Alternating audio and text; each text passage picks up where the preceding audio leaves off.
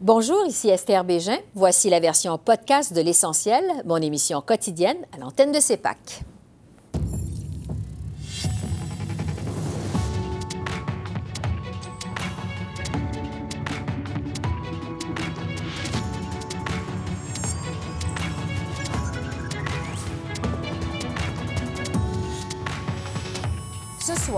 Protection du français. Le Bloc québécois veut faire passer un test de cohérence aux partis fédéraux.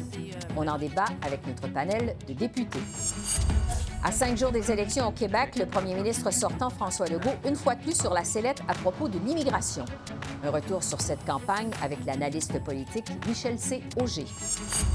Et les enjeux autochtones, les grands oubliés de cette élection, le point avec la journaliste Catherine Lafrance. Bonsoir, Mesdames, Messieurs. Le Bloc québécois a échoué aujourd'hui aux communes dans sa tentative de mieux protéger la langue française. Avec le projet de loi C-238, les bloquistes proposaient d'agir sur deux fronts, soit la connaissance suffisante du français pour les personnes vivant au Québec et l'obtention de la souveraineté, et l'obligation pour les entreprises fédérales qui œuvrent sur le territoire québécois d'appliquer la Charte de la langue française. Avec cette deuxième tentative en quelques mois, le Bloc disait vouloir faire passer un test de cohérence aux partis fédéraux.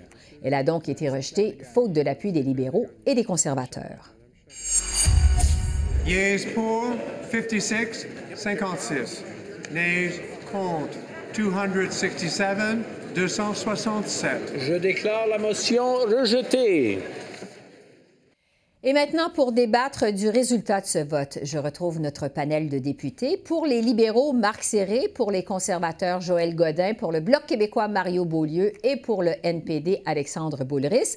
Bonsoir à vous quatre. Merci d'être avec nous. Bonsoir, Mme Bégin. Bonsoir, Mme Bégin. Mario Beaulieu, je commence avec vous parce que, bon, votre projet de loi au Bloc, ça vise, entre autres, à assujettir les entreprises de juridiction fédérale qui œuvrent au Québec à la Charte de la langue française. Rappelez-nous pourquoi c'est si important, ça, pour vous, pour le Bloc québécois. Bien, c'est important parce que franciser, faire du, du, du, français la langue commune des milieux de travail, c'est essentiel pour contrer le déclin du français. Ça ne réglera pas tout, mais ça fait plusieurs fois que le Bloc revient la, à la charge avec ça.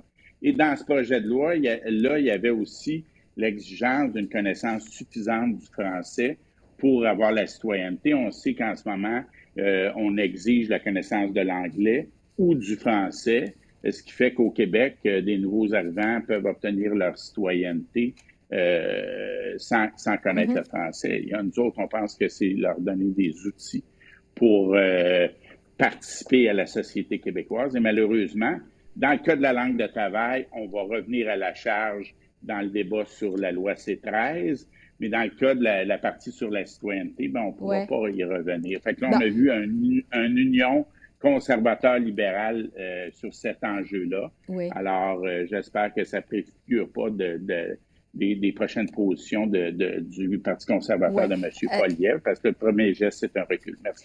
Euh, Marc Serré des libéraux, on vient d'entendre Mario Beaulieu parler de C13 parce qu'on sait que dans la foulée de cette réforme de la loi sur les langues officielles, votre gouvernement a reconnu que le français est particulièrement menacé au pays par rapport à l'anglais, que le français mérite une protection particulière.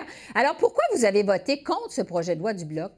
Comme vous avez dit, évidemment, il y a un recul du français au Québec, il y a un recul du français partout euh, au Canada. Je viens du nord de l'Ontario, mm -hmm. alors le comté de Sudbury. Alors, je suis très, très au courant du déclin du français.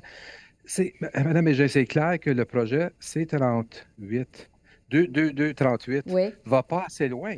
Um, le projet de loi um, regarde pas du tout à protéger au niveau de, des francophones à la situation militaire à travers du pays. Oui, mais Alors, concrètement, là, dites-nous de quelle façon justement, ça pourrait nuire aux francophones hors Québec que cette initiative du Bloc québécois?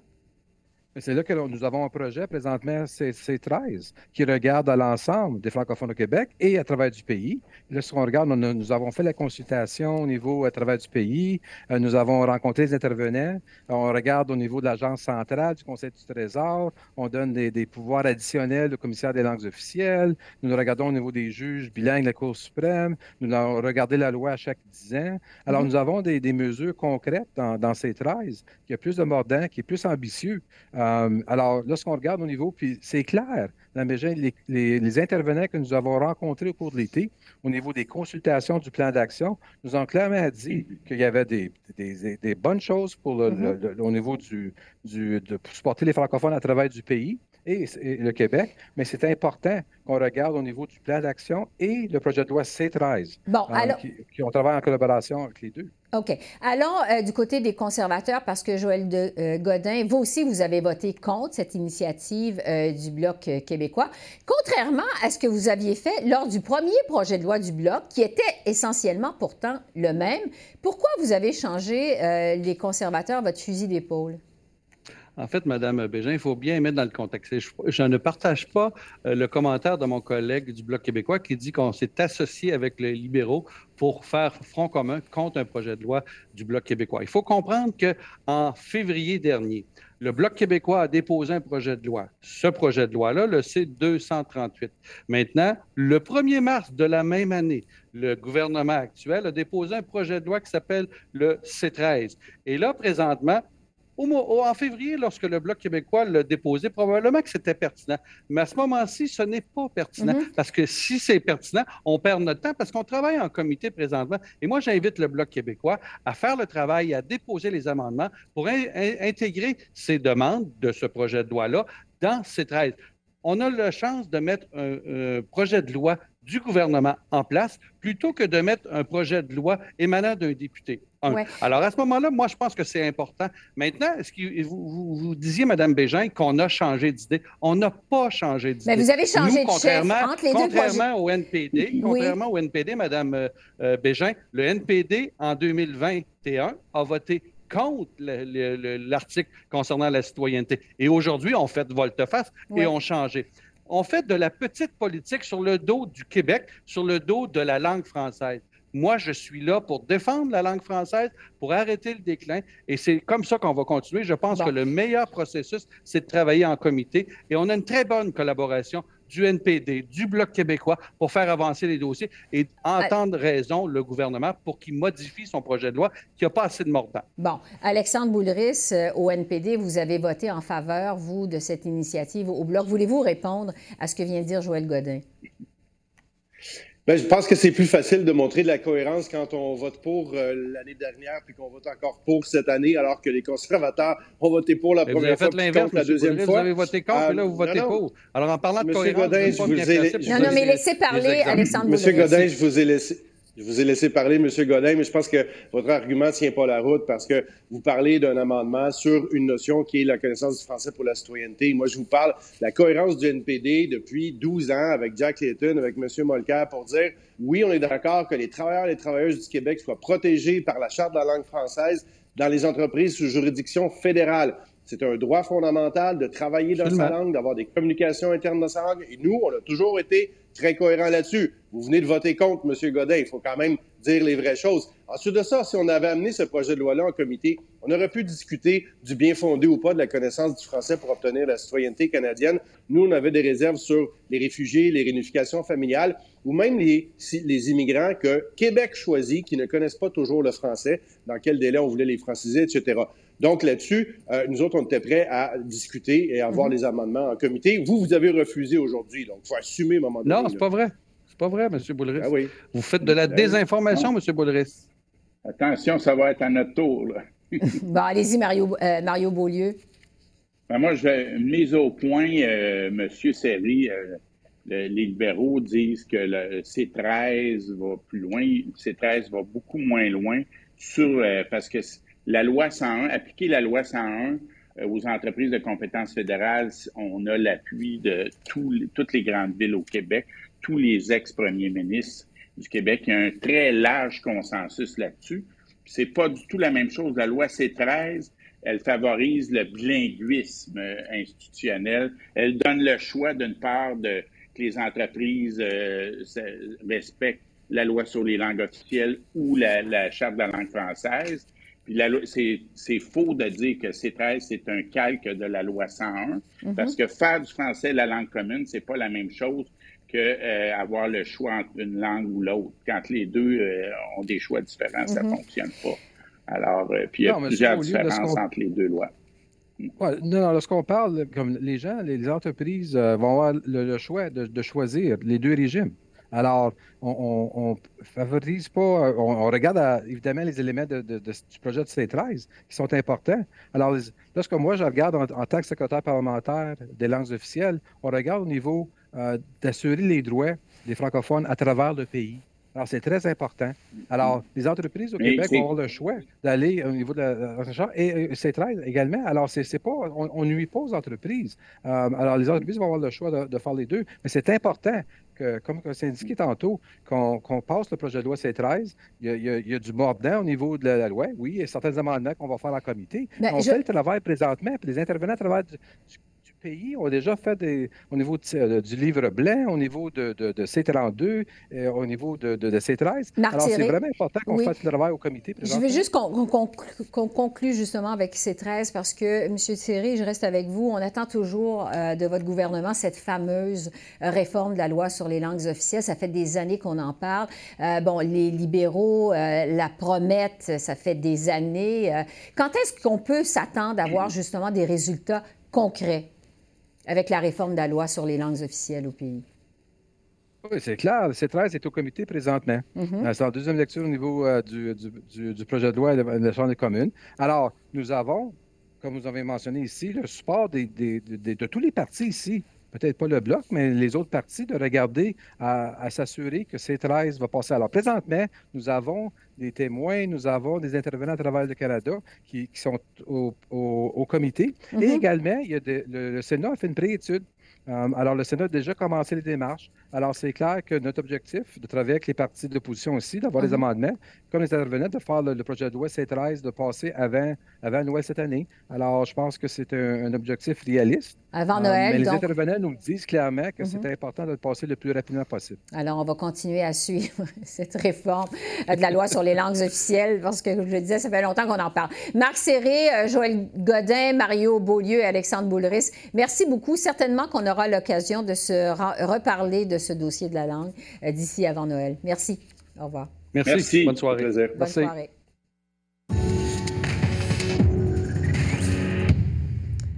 À cinq jours de l'élection au Québec, l'enjeu de l'immigration plonge encore une fois la coalition Avenir Québec dans l'embarras. Le premier ministre sortant, François Legault, s'est retrouvé sur la sellette après que son ancien ministre de l'Immigration et candidat Jean Boulet ait affirmé que 80% des nouveaux arrivants en sol québécois s'installent à Montréal, ne travaillent pas, ne parlent pas français ou n'adhèrent pas aux valeurs québécoises.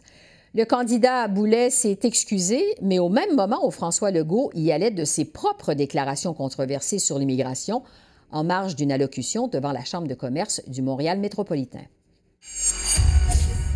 Écoutez, c'est une expression au Québec de dire euh, si on augmentait le nombre d'immigrants alors que le français est en déclin, bien, ça serait un peu suicidaire pour le français. Donc, euh, moi, je pense que euh, tout le monde comprend ce que ça veut dire. C'est qu'il faut l'arrêter de déclin. C'est sûrement pas en augmentant le nombre d'immigrants qu'on va arrêter le déclin du français. Ça serait un peu suicidaire. Vous ne convenez pas que dans un débat qui est aussi délicat et sensible, le choix des mots est important? Est-ce que vous montrez l'exemple en utilisant des mots comme suicidaire? Bien, écoutez, euh, je pense que les, les, gens qui étaient dans la salle ont compris. Euh, c'est des gens pourtant qui ont des enjeux de main-d'œuvre. Euh, il y en a certains qui voudraient qu'on augmente l'immigration, mais moi, je leur ai expliqué que ça serait un peu suicidaire pour le français d'augmenter le nombre d'immigrants. Pour votre respect, vous avez dit que ce serait suicidaire pour la nation québécoise. Ben, ça serait un peu suicidaire pour la nation québécoise qui parle français d'augmenter le nombre d'immigrants. Alors tout ça, ça survient alors que la campagne électorale est dans son dernier droit au Québec. Pour discuter de cette campagne, je retrouve l'analyste politique Michel C. Auger. Bonsoir Michel. Bonsoir Esther. On va parler d'abord de ces deux déclarations sur l'immigration, euh, celle du ministre sortant de l'immigration et celle de François Legault lui-même. Bon, M. Legault affirme que Jean Boulet s'est disqualifié comme ministre de l'immigration dans son éventuel cabinet CACIS, mais quand même, euh, est-ce que cette nouvelle controverse, ça pourrait faire mal à la coalition Avenir Québec en fin de course comme ça? Ben, les propos de M. Boulet sont totalement inacceptables et surtout, il est le ministre de l'Éducation. Il est supposé quand même savoir euh, quelle est la situation de l'immigration au Québec? Et quand il dit ben, 80% des immigrants s'en vont à Montréal, ils ne parlent pas français, ils ne travaillent pas, euh, le taux de chômage est plus bas chez les, chez les immigrants à Montréal que, que, chez, euh, que chez la population en général. Euh, selon Statistique Canada, il y a quelque chose comme 80% qui savent parler français. Écoutez, euh, c'est ou il fait appel à des vieux préjugés, ou il ne connaît pas ce qui se passe dans son ministère, mais dans les deux cas, il est inapte à être ministre de, de l'immigration mm-hmm. lors, du prochain, lors du prochain gouvernement, ça c'est évident. Oui, on verra évidemment euh, les effets de ça parce que euh, sur la campagne de façon générale de M. Legault, plusieurs observateurs jugent que la CAQ a mené une campagne divisive au cours de cette euh, élection. Qu'est-ce que vous en pensez de votre côté? Ben, M. Legault a dit depuis le début que 50 000 immigrants au Québec par année, c'était le maximum. Il a dit aujourd'hui devant la Chambre de commerce, ça fait suicidaire pour la nation québécoise d'en prendre plus. À la fin, le problème de ça, c'est que ça dit, il n'y a pas de débat possible c'est suicidaire, on ne le fera pas. Hein? Mhm. Alors, c'est ça qui est un peu euh, embêtant dans la façon dont le gouvernement a utilisé cette, euh, cette question-là. Ça a été toujours pour dire euh, on est seul à avoir raison et il ne peut pas y avoir de débat sur cette question-là. Alors que, ben, il y a plein de gens, des gens bien intentionnés, la Chambre de commerce de Montréal, il y en a d'autres qui disent non, il faut augmenter les mhm. seuils d'immigration à cause de la pénurie de main-d'œuvre. Ça se défend, mais au moins qu'on fasse le débat, pas qu'on dise moi j'ai raison, puis je veux plus de débat après ça. Oui. Sur la campagne des libéraux maintenant, Michel, euh, la mm. chef Dominique Anglade a connu, on le sait, bon, une campagne plutôt difficile. D'ailleurs, ça se reflète dans les sondages. Euh, mais la chef, euh, Mme Anglade, continue de dire que son parti pourrait se surprendre le 3 octobre. Jusqu'à quel point la situation est critique pour le Parti libéral au Québec? C'est une situation critique parce que le Parti libéral a toujours été, depuis la Confédération, soit l'opposition officielle, soit le gouvernement. Euh, là, il y a une possibilité, pas une probabilité, mais une possibilité qu'il ne soit pas l'opposition officielle, mais surtout, ils sont menacés d'à peu près disparaître dans le Québec francophone, ce serait vraiment une tragédie pour le Parti libéral du Québec. Euh, mais on dirait que malgré des efforts constants et vaillants de Mme Anglade, elle n'a pas réussi à s'inscrire dans, dans ce débat électoral-là. Euh, les, choses qu'elle a proposées sont peut-être bien intéressantes dans 30 ans, comme l'hydrogène vert, mais demain matin, c'est pas très incarné dans le quotidien des gens. Et euh, donc, elle n'a pas vraiment été, elle n'a pas vraiment proposé de choses mm-hmm. dans lesquelles l'électeur moyen pouvait se reconnaître et dire Ah, ça, ça m'intéresse, ça, je voudrais avoir ça. Alors, euh, ça a été vraiment le problème de Mme Anglade durant cette, euh, cette, cette élection-là. Une plateforme très éloignée des préoccupations Est-ce qu'on peut dire que c'est l'élection de la dernière chance, vous pensez, pour elle? Écoutez, l'élection pour euh, elle la plus importante, c'est celle dans Saint-Henri-Sainte-Anne, sa propre circonscription si elle ne devait pas gagner sa propre circonscription, ce serait assez difficile pour elle de se maintenir. Et c'est une lutte très serrée, semble-t-il, euh, mm-hmm. et une lutte à trois dans ce parti-là. Donc, il faudra voir comment ça va se passer. Oui, parce qu'on sait que la situation est difficile pour les libéraux, même sur l'île de Montréal, incluant l'île. Bon, euh, Québec solidaire maintenant. Les attaques de la CAQ contre les troupes de Gabriel Nadeau-Dubois se multiplient. On pense notamment à la fameuse taxe orange. Pourquoi cette mm. stratégie, selon vous? Euh, d'abord, pour M. Legault, euh, Brian Mulroney disait toujours en politique, c'est important d'avoir des amis, mais c'est beaucoup plus important d'avoir des ennemis. Alors, pour M. Legault, dire le choix, il est entre nous et Québec solidaire, donc entre nous et des gens qui qualifient volontiers d'extrémistes, euh, c'est tout à son avantage. Alors, pour lui, dire j'ai un seul adversaire ici, c'est Gabriel Nadeau-Dubois, et euh, si vous votez pas pour Legault, vous aurez Nadeau, là. Euh, c'est une stratégie qui se comprend. Euh, maintenant, Québec solidaire a une possibilité théorique de former l'opposition officielle mm-hmm. si les libéraux devaient perdre certains de leurs châteaux forts dans l'ouest de l'île de Montréal. Je suis pas prête à... Disons que je, je, je suis pas un parieur, mais je parierais pas beaucoup là-dessus. Oui, parce que le suspense dans cette élection, vous le disiez, ça va qui va former l'opposition officielle finalement? Euh, Michel. Et encore là, il n'y a, pas tant de suspense que ça parce qu'à la fin, euh, tous les partis d'opposition auront un nombre très limité de sièges à l'Assemblée nationale. Euh, les libéraux, à cause de leur avance dans la communauté anglophone de Montréal, vont en avoir probablement plus que les autres quand même. Mm-hmm. Un mot sur le Parti québécois. Euh, bon, au départ, les attentes étaient, disons, très basses envers le PQ et son chef, Paul Saint-Pierre Plamondon, euh, qui était peu connu au départ de cette campagne. Finalement, M. Saint-Pierre Plamondon mène une assez bonne campagne. Est-ce que le PQ est en train de sauver les meubles? Ça dépend de votre définition de sauver les meubles. Là, il s'enligne pour deux, peut-être trois comtés. Est-ce que c'est sauver les meubles? Euh, ça reste que ce qui a été un grand parti va, ne sera pas un parti reconnu à l'Assemblée nationale. Euh, mais M. Saint-Pierre Plamondon a fait un succès d'estime. Euh, il a aussi été euh, l'incarnation de la nouvelle façon de faire de la politique. On critique pas les adversaires, on s'explique, on donne notre position et on dit voici pourquoi c'est la bonne position. Euh, pas d'attaque personnelle, juste dire voici où nous, au Parti québécois, on croit qu'on doit s'en aller. Les gens ont beaucoup apprécié. M. Saint-Pierre Plamondon, qui était pas très connu au début de la campagne, maintenant est quelqu'un d'assez connu et tant mieux pour lui, quelqu'un de très apprécié. Euh, alors donc, euh, c'est un succès d'estime. Est-ce que ça se traduit en siège? Ça, c'est une autre histoire. À suivre. Euh, la grande inconnue, Michel, dans cette élection, c'est évidemment la performance du Parti conservateur du Québec. les troupes d'Éric Duhem tentent de percer, surtout dans la grande région de Québec. Qu'est-ce qu'on peut prévoir pour le Parti conservateur au Québec? c'est la boîte à surprise de l'élection.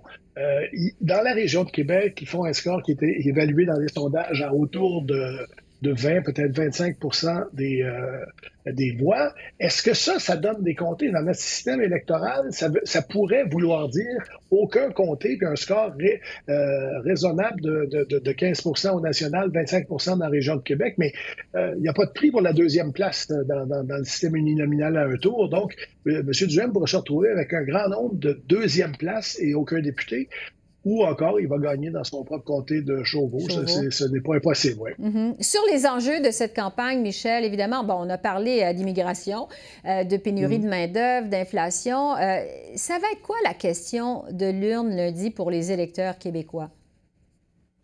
Oh, la question de l'urne toujours, a toujours été est-ce qu'on réélit la CAQ ou pas?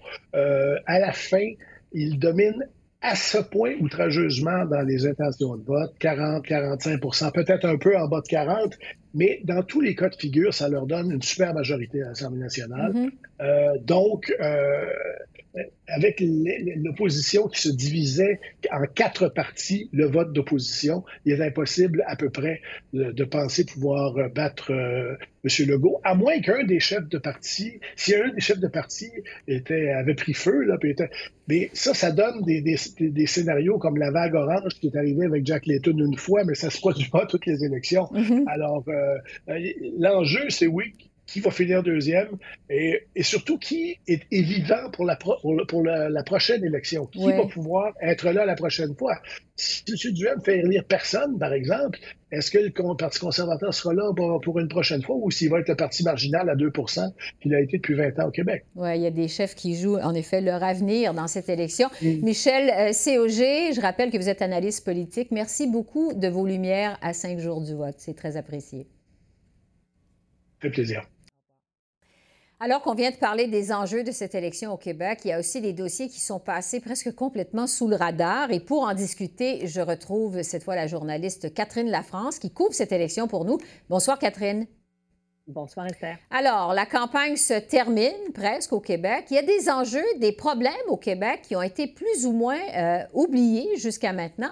Parlez-nous de ces grands oubliés, justement. Ben, je vous dirais, Esther, les femmes et les enfants d'abord, selon, l'expression consacrée. Alors, Camille Bouchard, vous vous rappelez sans doute de lui, c'est l'ex-président du groupe de travail pour les jeunes euh, dans les années 90 qui avait pondu le fameux rapport Un Québec fou de ses enfants.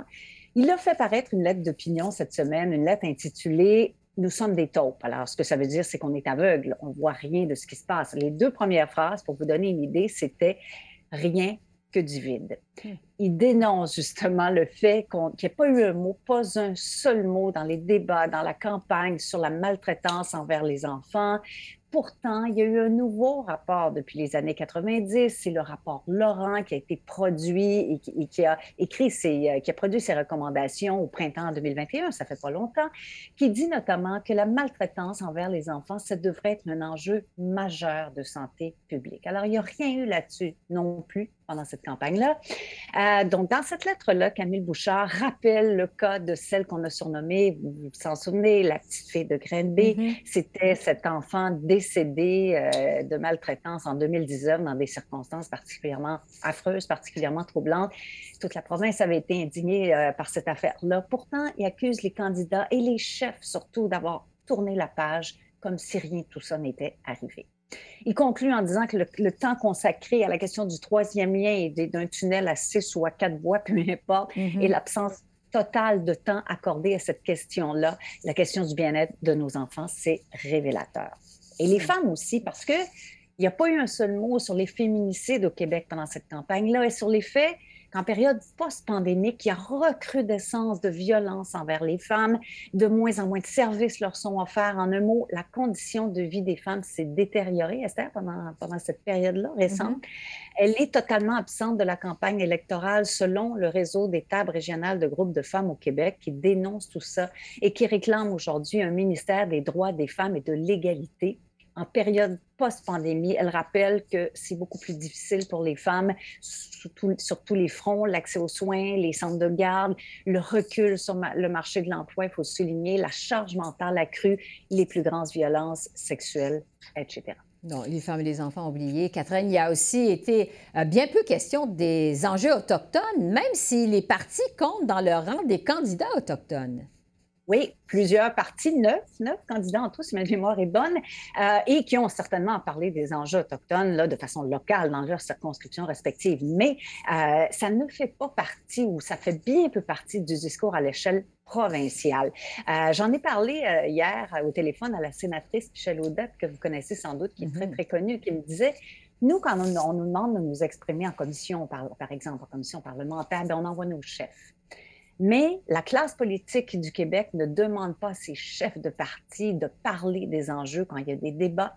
Alors, elle dit toujours, ça me fait toujours un petit pansement au cœur quand je vois ça. Euh, on n'en parle ni dans la campagne de façon générale, ni dans les débats. Et comme elle dit, même pas dans tout l'entourage des débats. Rappelez-vous, au dernier débat à Radio-Canada, euh, il y avait des, vox pop, des, petites entrevues avec des gens mm-hmm. dans la rue. elle rappelle qu'il n'y avait aucun autochtone, que personne parlait de ces questions-là. Ce qu'elle souhaite, c'est pas seulement qu'on parle de ces questions particulières aux autochtones et aux Inuits, mais qu'on intègre les autochtones dans le discours, dans toutes les questions elle dit on vit pas en silo, on vit dans la société. Alors pourquoi on ne nous demande pas, nous, comment on veut euh, euh, intégrer les immigrants, par exemple? Pourquoi on ne nous demande pas de parler d'environnement? Ça nous touche directement. Euh, et si vous voulez, là, je vous laisse. elle, dit on en parle par contre quand il y a des problèmes. Ça, c'est sûr. je vous mhm. laisse entendre, si vous voulez bien. François Legault, chef de la coalition Avenir Québec, lors d'un des débats sur le fameux dossier Joyce et Chakwan, cet autochtone décédé dans un hôpital en 2020 euh, alors qu'on lui proférait des insultes racistes. Ça avait, encore une fois, cette affaire mm-hmm. bouleversé tout le monde. Un événement survenu il y a précisément deux ans. Je suis assez d'accord pour dire que plutôt que de s'obstiner sur le mot racisme systémique, convenons tous qu'il y a du racisme au Québec, puis il faut le combattre. Puis il faut avoir un plan, puis on a investi 200 millions. Puis prenons l'exemple de l'hôpital de Joliette, là, où on a eu le drame qu'on connaît. Bien, allez à l'hôpital de Joliette aujourd'hui, vous allez voir d'abord tous les employés ont reçu une formation. On a intégré des, dans la haute direction des personnes qui viennent des communautés autochtones. La situation a complètement changé. Alors, je vous rappelle, je vous rappelle, Esther, qu'à la suite de ce débat, euh, M. Legault avait dû présenter ses excuses publiques parce qu'il avait dit la situation est réglée, il n'y a plus de problème. Or, la famille de Joyce et Chakwan avait fait savoir que rien n'était réglé. Oui, donc les enjeux autochtones, les femmes, les enfants, les grands oubliés de cette campagne euh, électorale au Québec. Merci beaucoup, Catherine. Merci. Je vous en prie. Au revoir. Alors voilà, c'est comme ça qu'on a vu l'essentiel de l'actualité de ce mercredi 28 septembre sur la colline parlementaire à Ottawa. Esther Bégin qui vous remercie d'être à l'antenne de CEPAC, la chaîne d'affaires publiques par câble. Je vous souhaite une excellente fin de soirée et je vous dis à demain. Au revoir.